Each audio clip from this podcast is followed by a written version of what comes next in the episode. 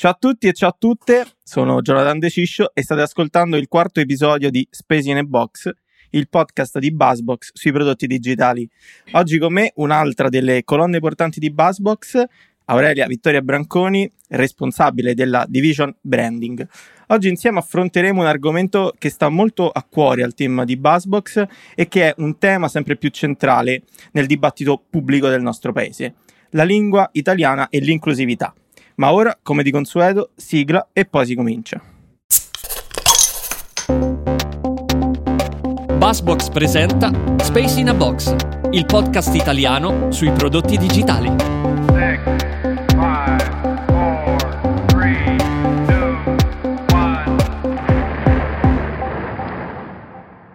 Ciao Aurelia, finalmente anche tu qui con noi su Space in a Box. Innanzitutto, come al solito, i convenevoli, quindi come stai? Molto bene, grazie. Allora, Aurelia, partiamo subito eh, raccontando un po' quello che fai eh, in Buzzbox, di cosa ci occupi, raccontacelo in modo sintetico. In Buzzbox sono la responsabile della division di branding e comunicazione, e comunicazione intesa come visuale e naturalmente verbale, che è un tema che ultimamente abbiamo deciso di approfondire. E a proposito del tema della puntata, visto appunto quello che stiamo per andare ad affrontare, voglio farti una domanda. L'intro che faccio ogni volta, quindi ciao a tutte e ciao a tutti, è inclusiva? Eh, purtroppo devo darti una brutta notizia, non molto. Eh, sarebbe meglio dire ad esempio buongiorno e buonasera a chi ci ascolta. Ok, molto bene. Quindi questo vuol dire che per uh, tre puntate, per tre episodi, ho sempre toppato l'intro.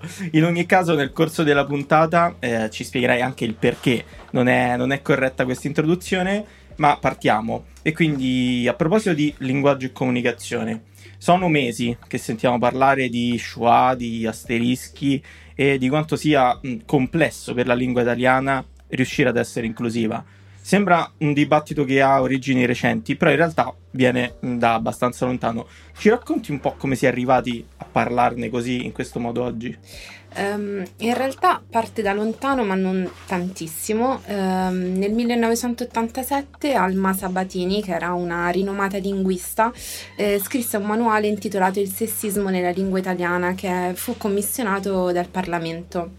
Un capitolo di questo manuale si intitolava Raccomandazioni per un uso non sessista della lingua italiana e la sua stesura venne richiesta a seguito di un'accurata indagine sulla terminologia usata nei libri di testo e dai mass media e questo manuale si proponeva di dare visibilità linguistica alle donne e pari valore linguistico a termini riferiti al sesso femminile. E a proposito, ci puoi fare qualche esempio che possiamo ritrovare in, nel manuale? Eh, certo, eh, il programma suggeriva una riforma della lingua italiana eh, per la quale per fare qualche esempio non sarebbe consigliabile dire o scrivere eh, ad esempio diritti dell'uomo ma preferibilmente diritti della persona oppure uomo primitivo ma eh, popolazioni primitive o corpo dell'uomo ma corpo umano, eh, uomini di strada ma meglio gente, gente comune. Quindi molto chiaro già, già, il concetto. E veniamo però un po' a quella che è l'origine del, del problema. E a differenza di altre lingue, l'italiano non ha un genere neutro. Quindi, mh, come, fatto, come ha fatto qualcuno, possiamo definire effettivamente l'italiano una lingua sessista?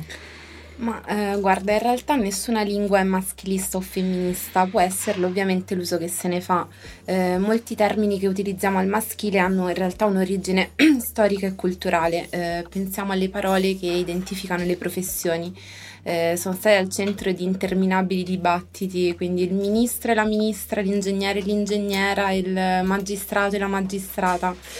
Eh, in questo caso le donne hanno iniziato a ricoprire ruoli e professioni che prima erano esclusivamente riservati agli uomini, per cui la lingua si è adeguata a un'evoluzione culturale.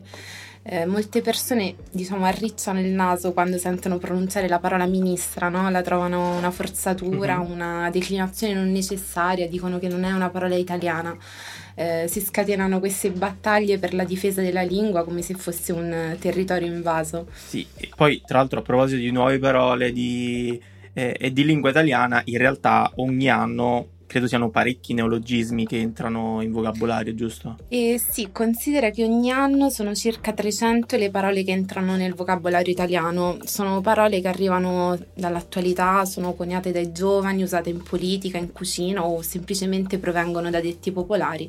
E senza dimenticare poi che negli ultimi anni c'è stata una forte incidenza della rete e dei social. Ci fai qualche esempio magari di anno e parola che è entrata nel vocabolario che forse racconta anche un po' l'anno in sé, quello che stava succedendo? Certo, e nel 1994 ad esempio sono entrate nel vocabolario italiano parole come tangentopoli, eh, buonismo, eh, karaoke, zapping, airbag, realtà virtuale.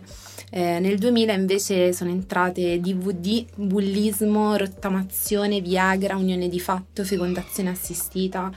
E nel 2020 invece oltre a tutte le parole che poi sono collegate al, al coronavirus, eh, in realtà sono entrate anche a far parte del vocabolario italiano eh, parole come circo mediatico, eh, economia circolare, internet delle cose, povertà assoluta, hard skill e altre tra l'altro vediamo praticamente come queste parole riescono a raccontare effettivamente proprio eh, gli avvenimenti, cosa è accaduto eh, nel corso di, dei tempi, insomma.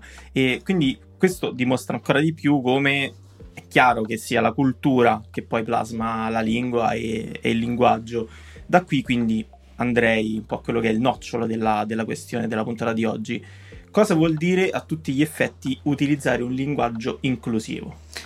Allora, cerco di sintetizzare. Il linguaggio inclusivo ha come obiettivo quello di far sentire eh, parte di un sistema collettivo quanti più soggetti possibili. Questo non, non, solo in riferimento al genere, ma anche all'età, alla razza, alla religione o alle disabilità. E, secondo Alex Capitan, che è il fondatore di Radical Copy Editor, esistono cinque eh, sfaccettature di linguaggio. Il primo è il linguaggio violento che comunica odio, intolleranza, disgusto, è quello che troviamo molto spesso all'interno di eh, commenti sotto i post social. Uh, il secondo è il linguaggio cifrato, che è, mm, che è, quello che comunica pregiudizio ma in modo più velato. Mm, faccio un esempio, uh, non vorrei andare in giro vestita così, e il terzo è il linguaggio indiscusso, che il più delle volte è a fin di bene, ma in realtà nasconde significati che includono vecchie norme sociali che identificano cosa è normale e cosa no. Un esempio è eh, le, cal- le, calze color carne. Il color carne è stato identificato dall'industria calzaturiera come un beige chiaro, ma le persone con la pelle più scura, eh, ovviamente, che colore è il color carne? E, ehm, un altro linguaggio è quello minimizzatore eh, che si fonda su buone intenzioni ma spesso eh, evidenzia l'incapacità di mettere in discussione i valori e gli standard che sostengono l'oppressione di, de- di determinati gruppi di persone. Anche qui un esempio può essere anche io ho un amico gay.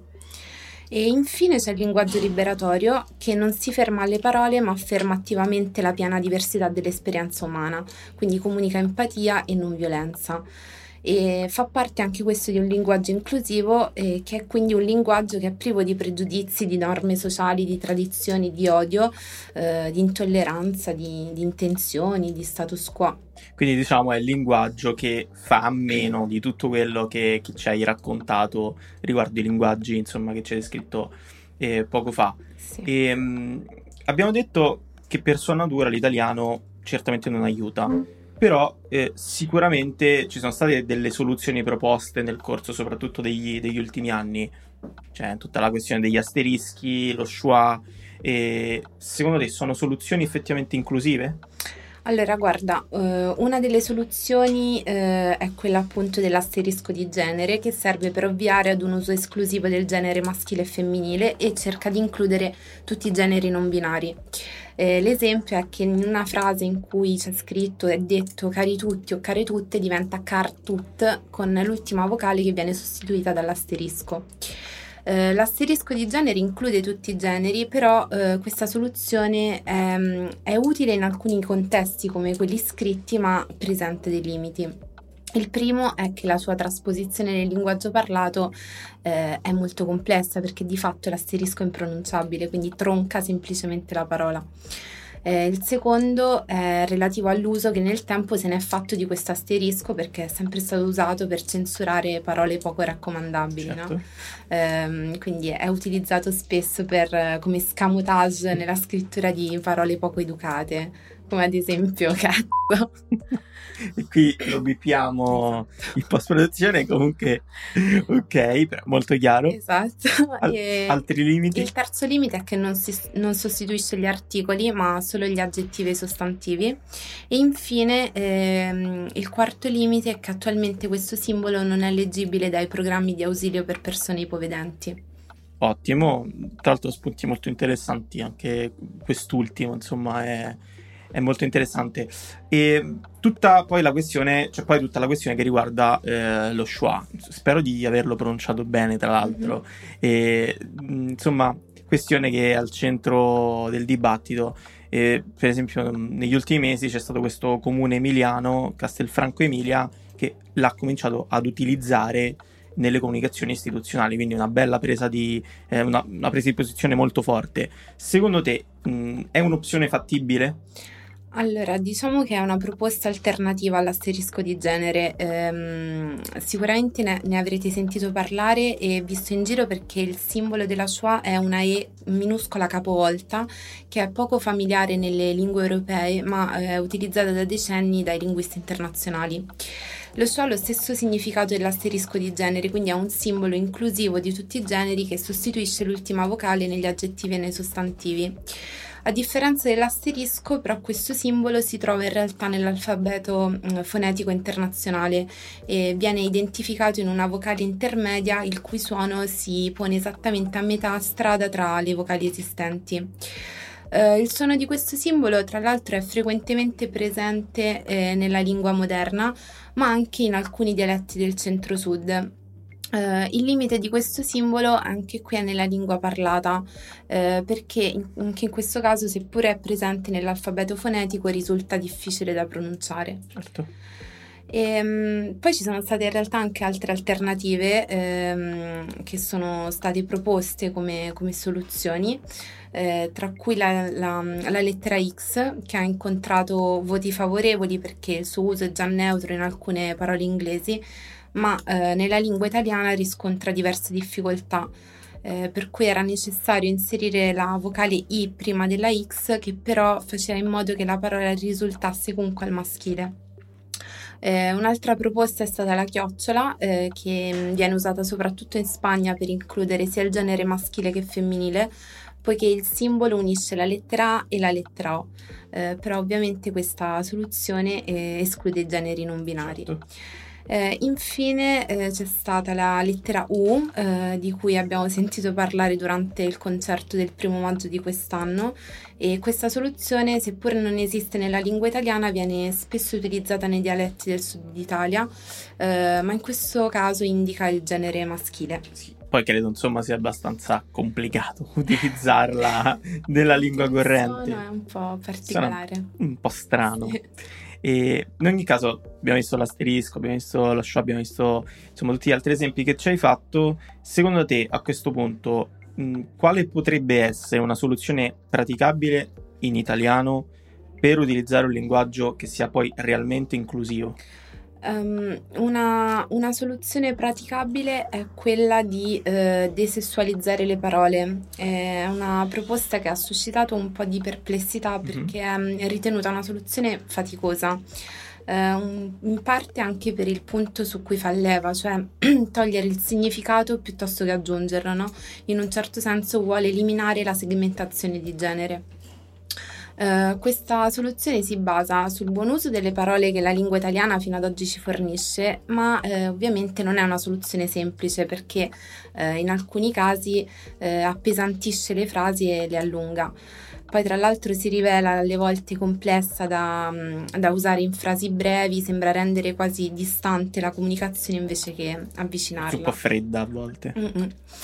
Uh, ma uh, in realtà se utilizzata come si, si propone uh, questa è una soluzione che può essere una buona alternativa per la lingua parlata eh, perché ricorre al buon senso e alla costruzione di un messaggio senza comprometterne il contenuto. Qualche esempio per, per capire? Um, qualche esempio può essere una, una frase insomma, che viene usata comunemente, che è buonasera a tutti, può essere sostituita con buonasera a tutte le persone presenti. Oppure se ci riferiamo a dei gruppi di, di persone come gli interessati, i politici, i professori e gli alunni, eh, possiamo sostituirle con le persone interessate, la classe politica, la comunità scolastica.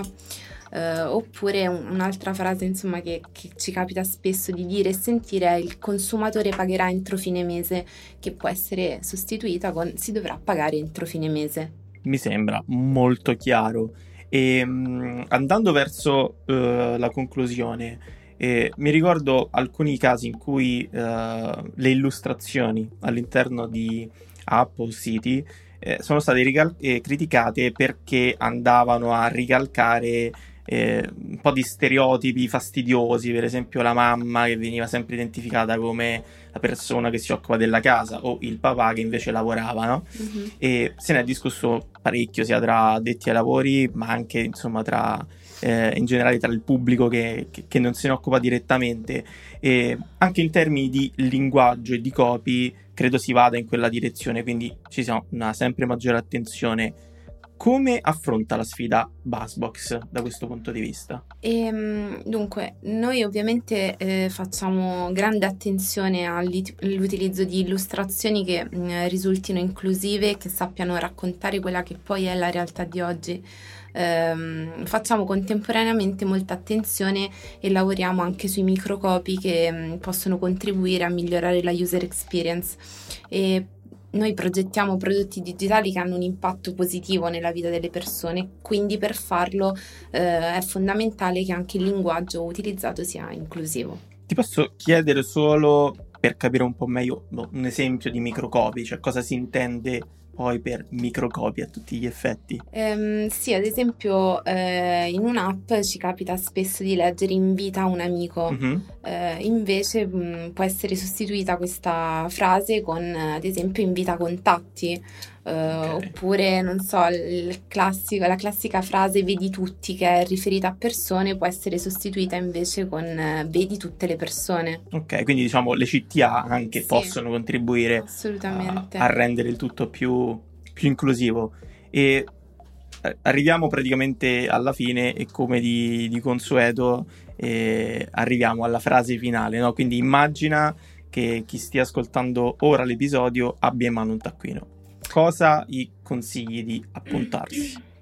Ehm, dunque, no, non è propriamente una frase, ma più che altro un concetto, ehm, che è che le parole sono uno strumento potentissimo, forse il più potente che abbiamo, e proprio per questo utilizzare un linguaggio inclusivo, fare attenzione alle parole, contribuisce concretamente a migliorare il contesto in cui viviamo e per avere un impatto positivo sulla società.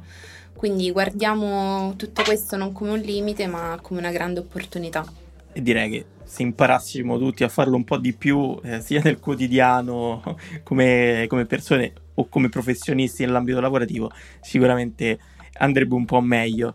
E ovviamente grazie mille grazie ad Aurelia perché insomma il tema era mh, sicuramente caldo e sicuramente molto interessante e per tutti coloro che stanno ascoltando la puntata abbiamo riservato un piccolo regalo. Infatti, eh, nel nostro gruppo Telegram, che ovviamente, eh, come di consueto, vi lasciamo qui nel link in descrizione, eh, condivideremo una guida scritta ovviamente da Aurelia, in cui potrete trovare tanti concetti che eh, ci ha raccontato poco fa e che sicuramente potranno aiutarvi a scrivere, a parlare, a rapportarvi con le altre persone, essendo il più inclusivi eh, impossibile.